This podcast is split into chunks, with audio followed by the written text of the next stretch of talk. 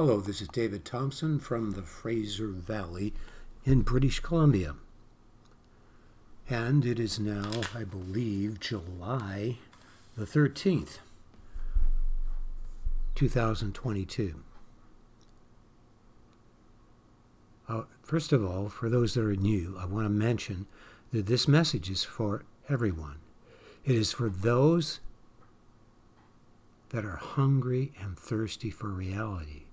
But even if you're not, it's to wake you up so that you'll enter into ultimate meaning and destination. So, this message is about the fact that you can have an ever enlarging, creative, fulfilling destiny beyond your wildest comprehension in a love relationship with the one true eternal God, who in the Old Testament is most commonly called Yahweh Elohim. Yahweh basically meaning the ultimate source of creation, the ultimate love life source, the source of reality, and Elohim means the Almighty's and is referring to the Father, the Son, and the Holy Spirit.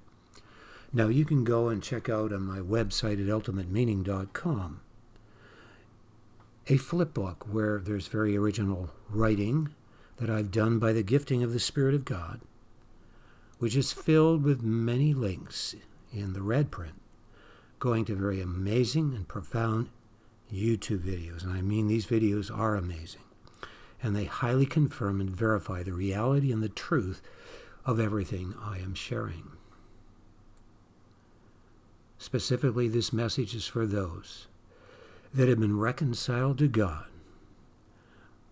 through receiving who God is through Jesus Christ. Maybe I should just briefly explain this to those that are new. God is love. But He is the ultimate perfection and manifestation of love. In fact, it is this love that is the very source of everything there is, and the very reason for everything there is. And this love has two aspects to it.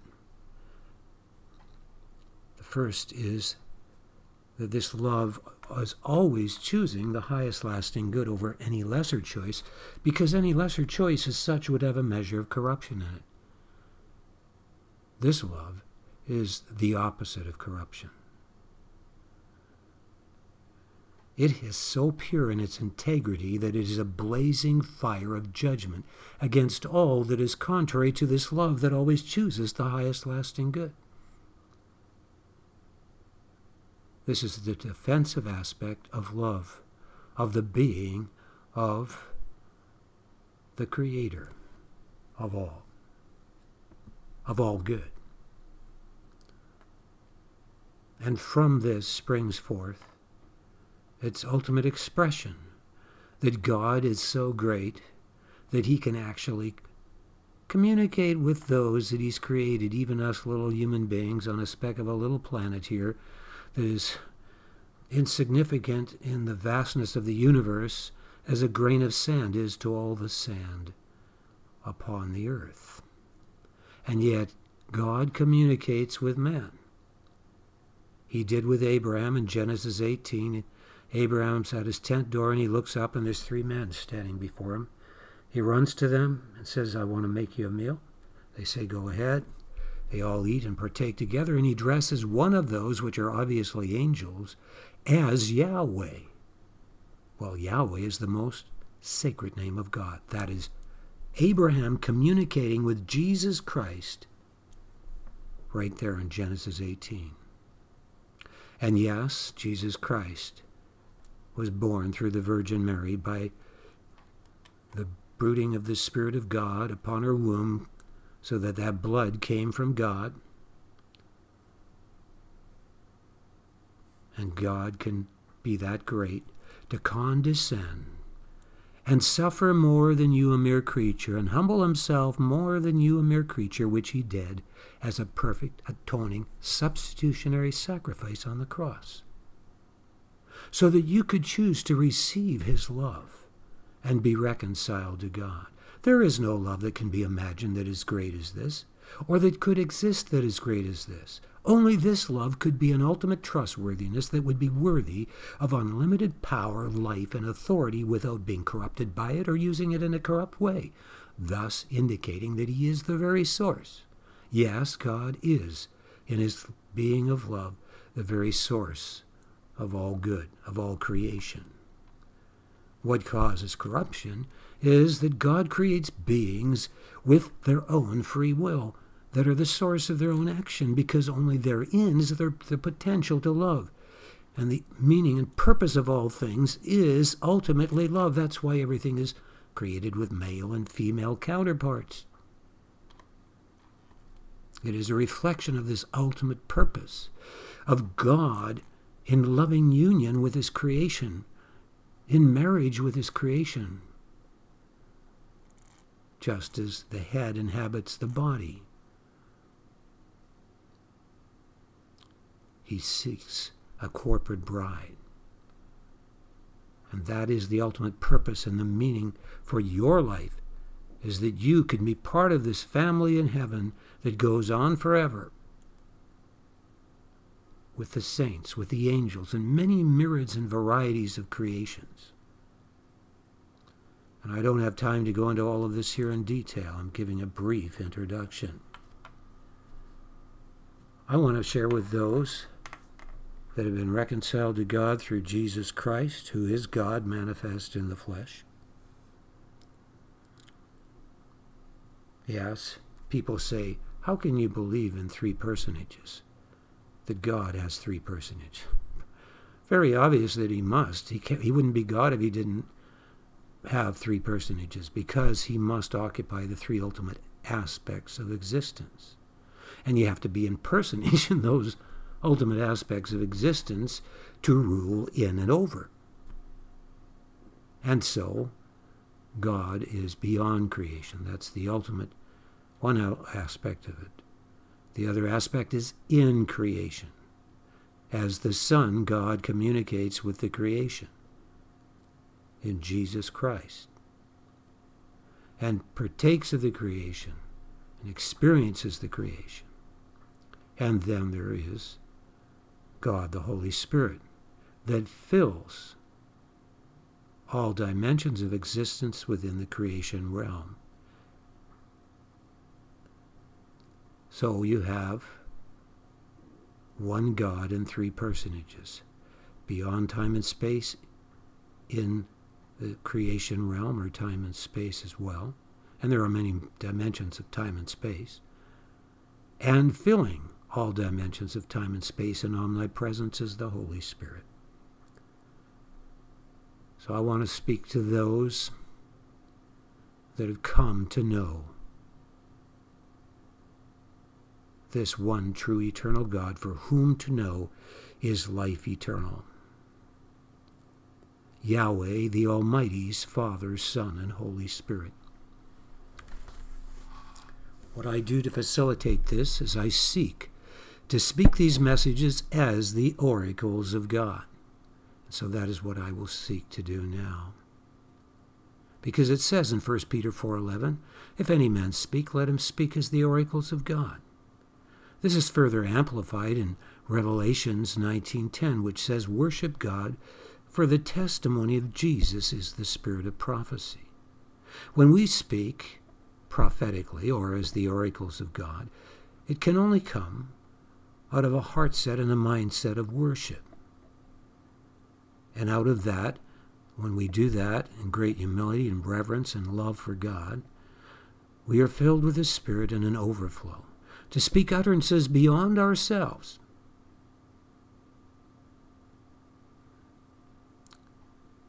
And so I will seek to speak this message out of a heart set and a mind set of worship. I don't know what I'm going to speak on.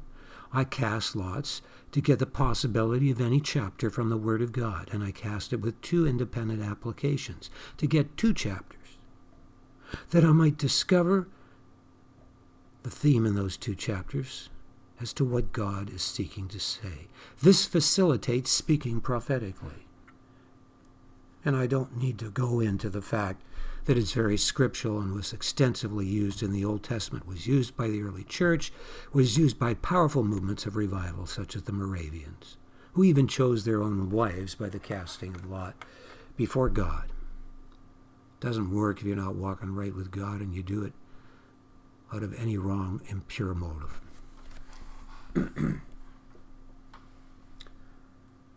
I also seek to get a song, sometimes by the casting of lot. This time I didn't use that, but I have sought a song that would fit with the two chapters I am about to share with you.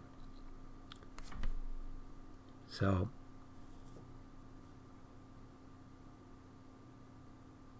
I should say I've been going through a time of significant trial recently. Um, before I start this message, I want to share that. The reason you haven't heard a message in a while is because I woke up one morning. I went to bed, I was fine, and I woke up in the morning, and my whole left shoulder and front breast and around the upper back area as well, and partly down my left arm, was filled with ugly, ugly sores. They looked terrible. I could question God and say, why would you do that to someone that's living a holy life, that loves you, and that's seeking you many hours each day in prayer, consistently? Who am I to question God? The Word of God says, Though he slay me, yet will I trust him. So that is my attitude. My love for God and my faith in God, in Yahweh the Almighty's, in Jesus Christ, is unconditional. I can surmise the possibilities why the enemy was allowed to do this to me. But nevertheless, many are the afflictions of the righteous, and the Lord deliver them all. So I had to go to emergency and stay overnight. Well, I had to wait for from 7.30 to 2.30 in the morning before they saw me, and then you're, you know, getting all this done all throughout the night. So anyhow, it's a long story. See, what I have doesn't have any itch, there's no pain, and yet it turns out to be what they believe is shingles. Well, that's pretty strange that it's so massive and it just suddenly appeared because that's not what shingles does. And It doesn't itch and it doesn't pain. So I'm on medication now. I'm back. They also noticed my heart was racing way too far, too high. So they brought that down and everything's fine. And I'm in very good, strong physical shape. So I will endure this. And I'm taking two drugs for a week that don't make me feel that great. So um, I'll go through this. This is my first day on those drugs. But I want to share with you what I received today first of all, the song that we are going to sing before the Lord. So here's that song first.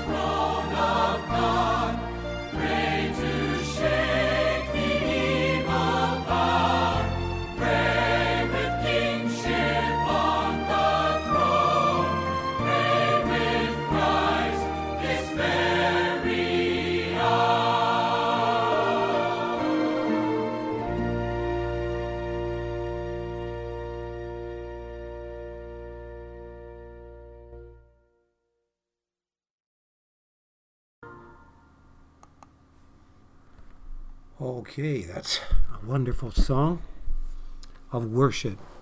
It has basically that theme of touching the throne of grace.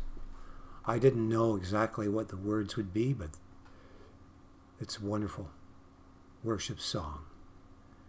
And today I received 1 Corinthians 4 and Numbers 18, and the common theme is on how genuine spiritual leadership takes on the attacks and sinful nature of the flock to bring them close to God and protect them from the wrath of God and the curses of the wicked.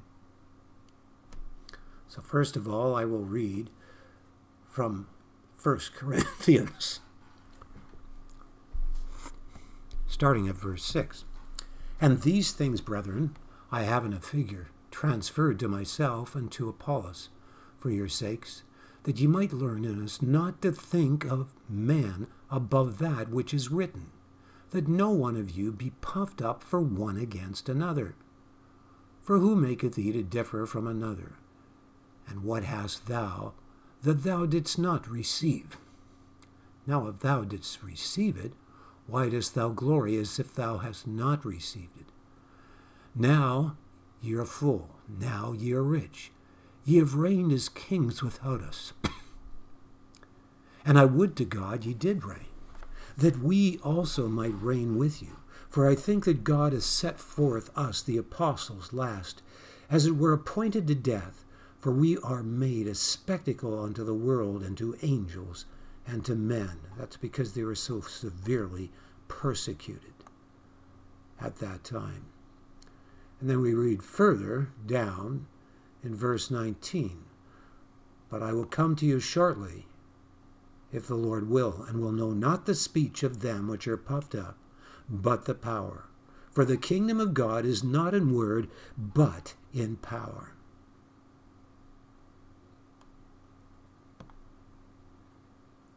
Spiritual leadership that is raised up of God by the Spirit of God is a leadership that knows a total, wholehearted love for God that is all consuming to the point that they, as the shepherds, are willing to lay down their life for the sheep.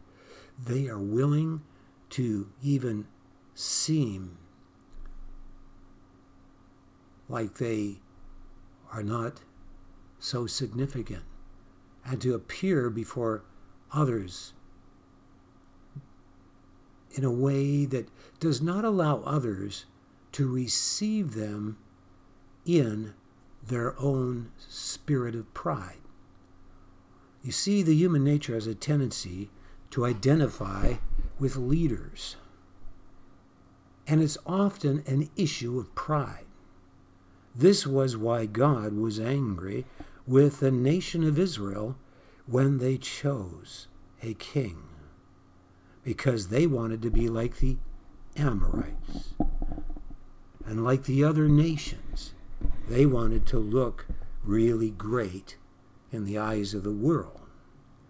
And they wanted to be able to have a specific person they could put their identity in. But Samuel of course, told them how evil their sin was and said that it would be lightning and thunder, and there was lightning, thunder, and I believe heavy hailstones. And the nation of Israel cried out to God and were very repentant, but it was too late. God had decided that's what you made, that's your decision. You're going to live with it, and I will still, as the faithful potter over your lives, bring you onto that ultimate purpose of unity and conformity with me as a nation and as individuals. But it would have been far greater and easier on them if they were not puffed up with pride and were walking in a life of prayer and of humility. But the tendency in all peoples throughout history is that they get wrapped up in their own lives and they become insular and they become so active and filled with all of these things to feel comfortable and then the comfort that they have beca- allows pride and presumption, and then that results in God's judgment upon and wrath upon the nation. That is why the Word of God says in Corinthians also that God has so tempered the body together that he gives more abundant honor to, unto the part that lacks. Why? So that there would be no schism in the body of Christ. You see, pride comes by contention. It is the pride that is in us that is not of God, where we like to receive people, as Christ said. If someone comes in their name, you'll receive them. But if I come in the name of the Father, you will not receive me. And I'm not going to go into in depth on that.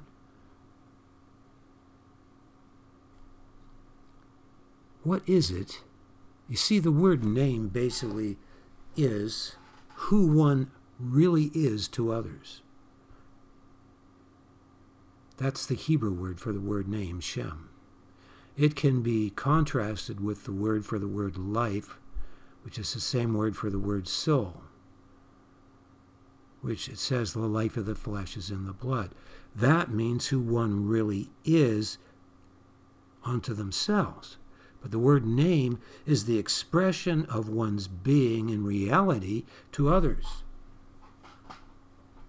And when God expresses who he is in reality to people, especially as he expressed himself on the cross, what happens? It breaks the mindset and the heart set of pride. And this is hard for people. They want to hold on to their pride, they don't want to break. But that is what brings a person to true conversion and true ongoing growth in God is to continually be coming before God that way.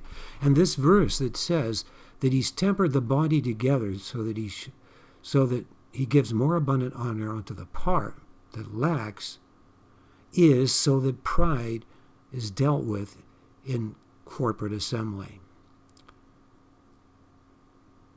So, if you're in a meeting where people are allowed to fully be who they are before God and to function in the gifts of the Spirit, and you facilitate that, which is very rare these days, then what happens? Then God pours a more abundant gift on someone that isn't so charismatic outwardly. In fact, maybe the opposite.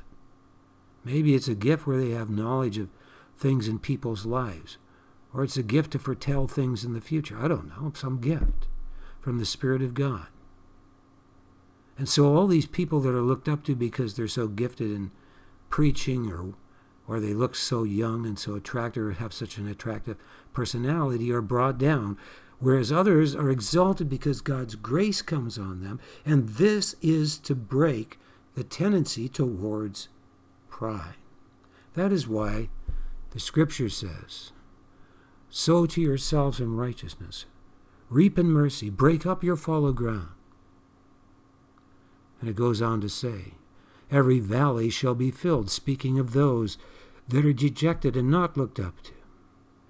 And every mountain shall be brought down, speaking of those that tend to be looked up to. And the crooked places shall be made straight, and the rough places smooth. And all flesh shall see the salvation of God, or the, and also the glory of God.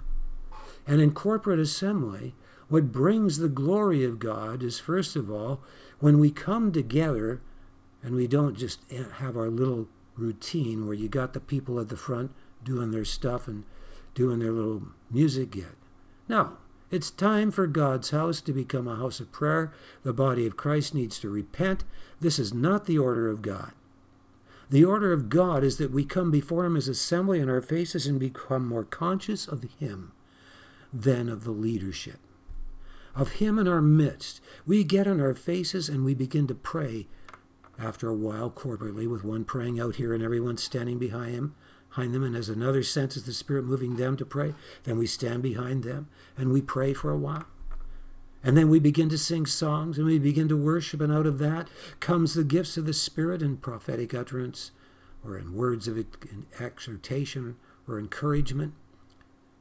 And this allows God to confirm what He's saying by His Spirit as people discover that what God's showing, speaking through them is the same theme as what God is speaking through someone else. And I've seen this happen in a church I attended in the past, and not just one or two times and that is rare.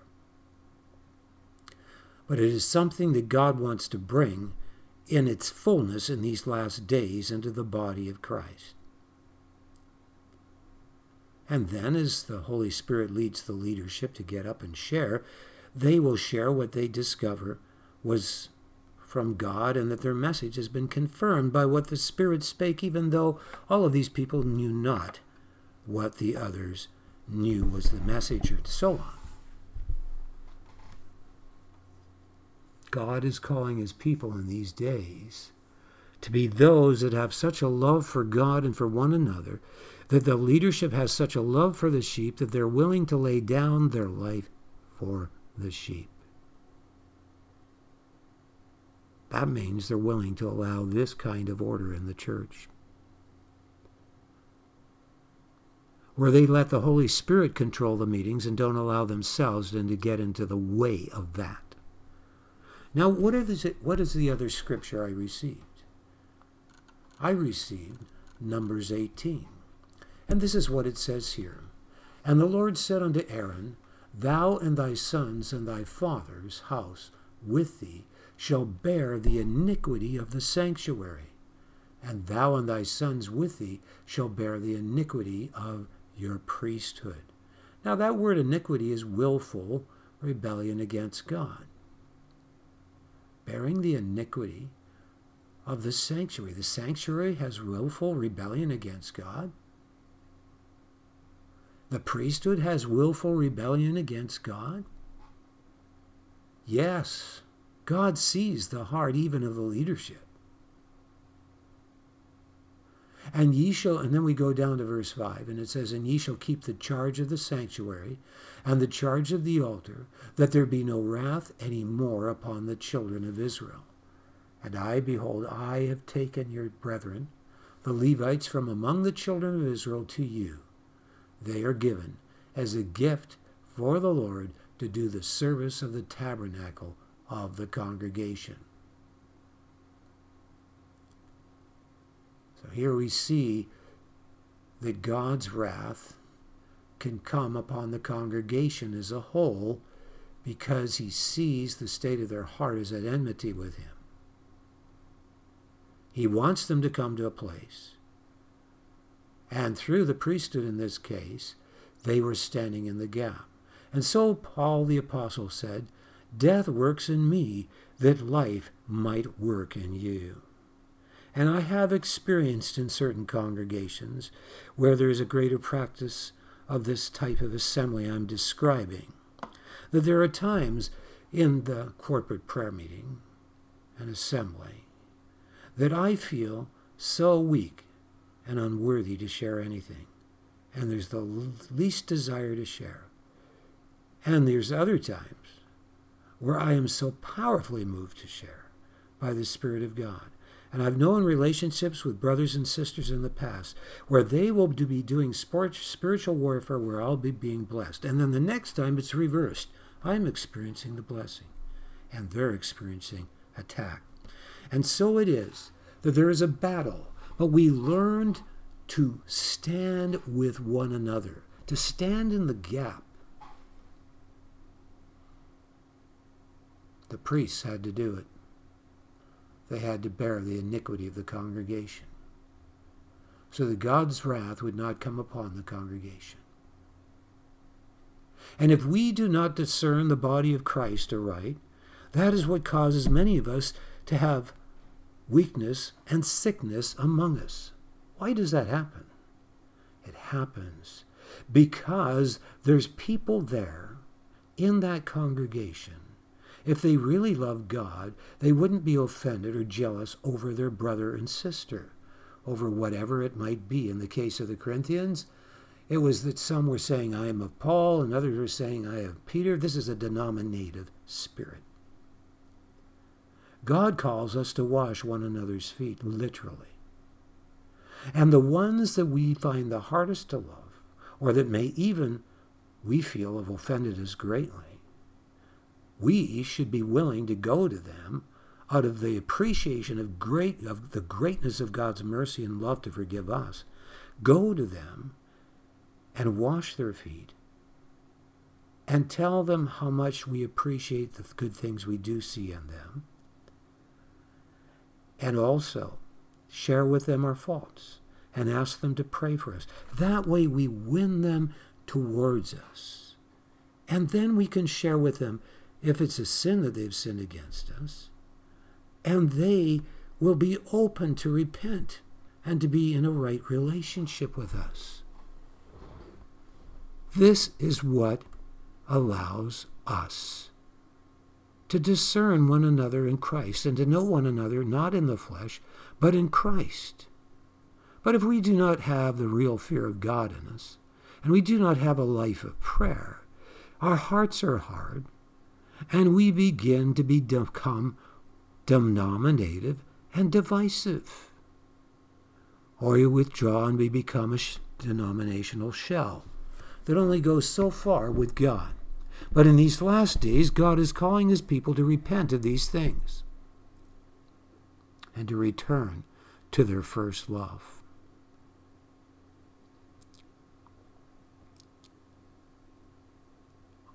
There are many things that harden the heart.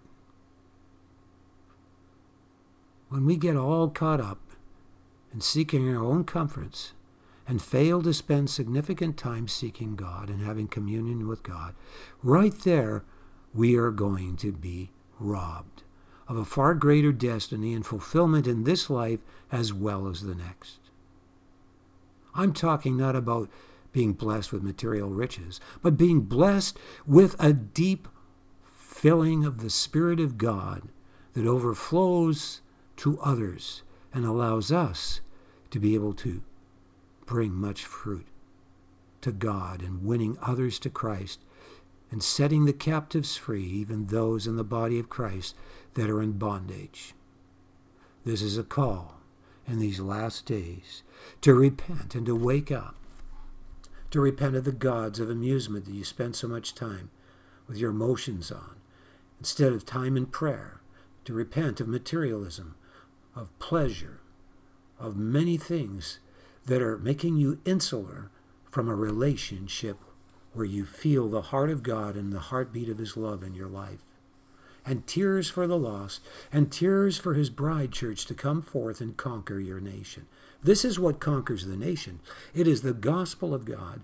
It is the love of God. It is the body of Christ coming forth to become his house of prayer and holiness in these last days. Well, that is all I can share with today. I appreciate your support to hold me up in prayer above all. And I would appreciate financial support by you purchasing the book God Headship and Body Invasion that I have on the internet that shows what you can do in your congregation so that you do not limit the fullness of the headship of Christ from inhabiting the local assembly and your life as an individual. Thank you. I have a far greater, amazing book coming out on the evidence of life after death. I don't know what the title will be and so on yet, but that will be coming out in the near future. And there's a lot of in depth research in that book.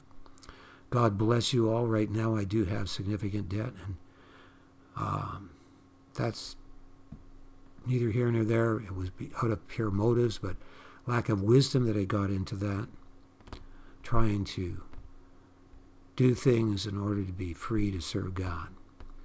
But now I don't seek those things. I have a lot of domain names I would like to sell that are really valuable. And so if anyone's interested in buying domain names, please contact me either through my website or through um, leaving a message on my phone. I never answer that one because there's so much spam, but I don't mind giving that phone number out. That one is 604 539 1621. So thank you, and God bless you all.